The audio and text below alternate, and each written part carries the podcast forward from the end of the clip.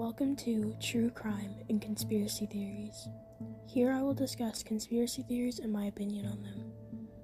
I will also be covering solved and unsolved true crime cases.